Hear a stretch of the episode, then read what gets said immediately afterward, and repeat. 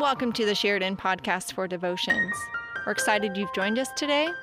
Let this word enter your heart and may it inspire you for your week ahead. Pastor Greg Bouvier here.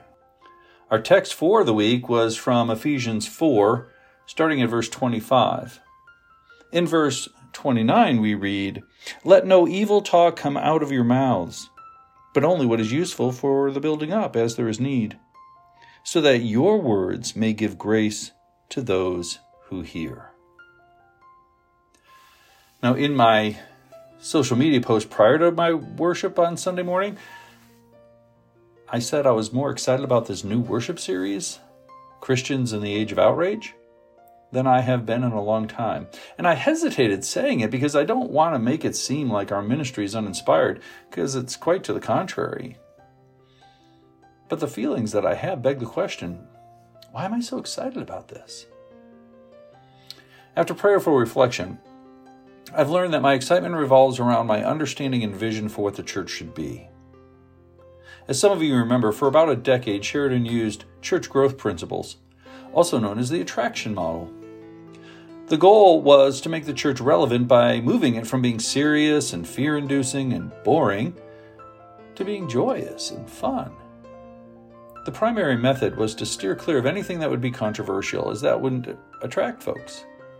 And it worked well, but the criticism of the theory was that it lacked depth and therefore was not an accurate representation of the gospel. Now, for the last 12 years, I've tried to lead in a way that reclaims the church's commitment to grow each of us in ways that matter. As the old saying goes, the gospel is to comfort the afflicted and afflict the comfortable. In this series, we're definitely working on the second half of that statement. The good news is that Sunday's sermon yielded more grateful comments, post worship, online views, and shares than any sermon we've preached in years. I'm so humbled that Sheridan remains a community of depth and purpose. We are clearly ready to be part of the solution to societal outrage. We'll need to learn more and pray hard. But hopefully, each of us can be a spiritually grounded Christian in the age of outrage. Let us pray. Gracious and loving God, you call us to yourself, which means you call us to be gracious and loving just as you are. We're so influenced by the attitudes that surround us, and our lack of focus on you shapes us more than we know.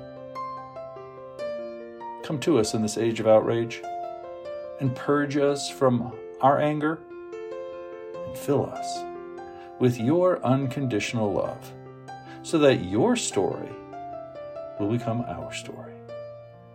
We give thanks for the gift of our church family and we pray these things in Jesus' name. Amen.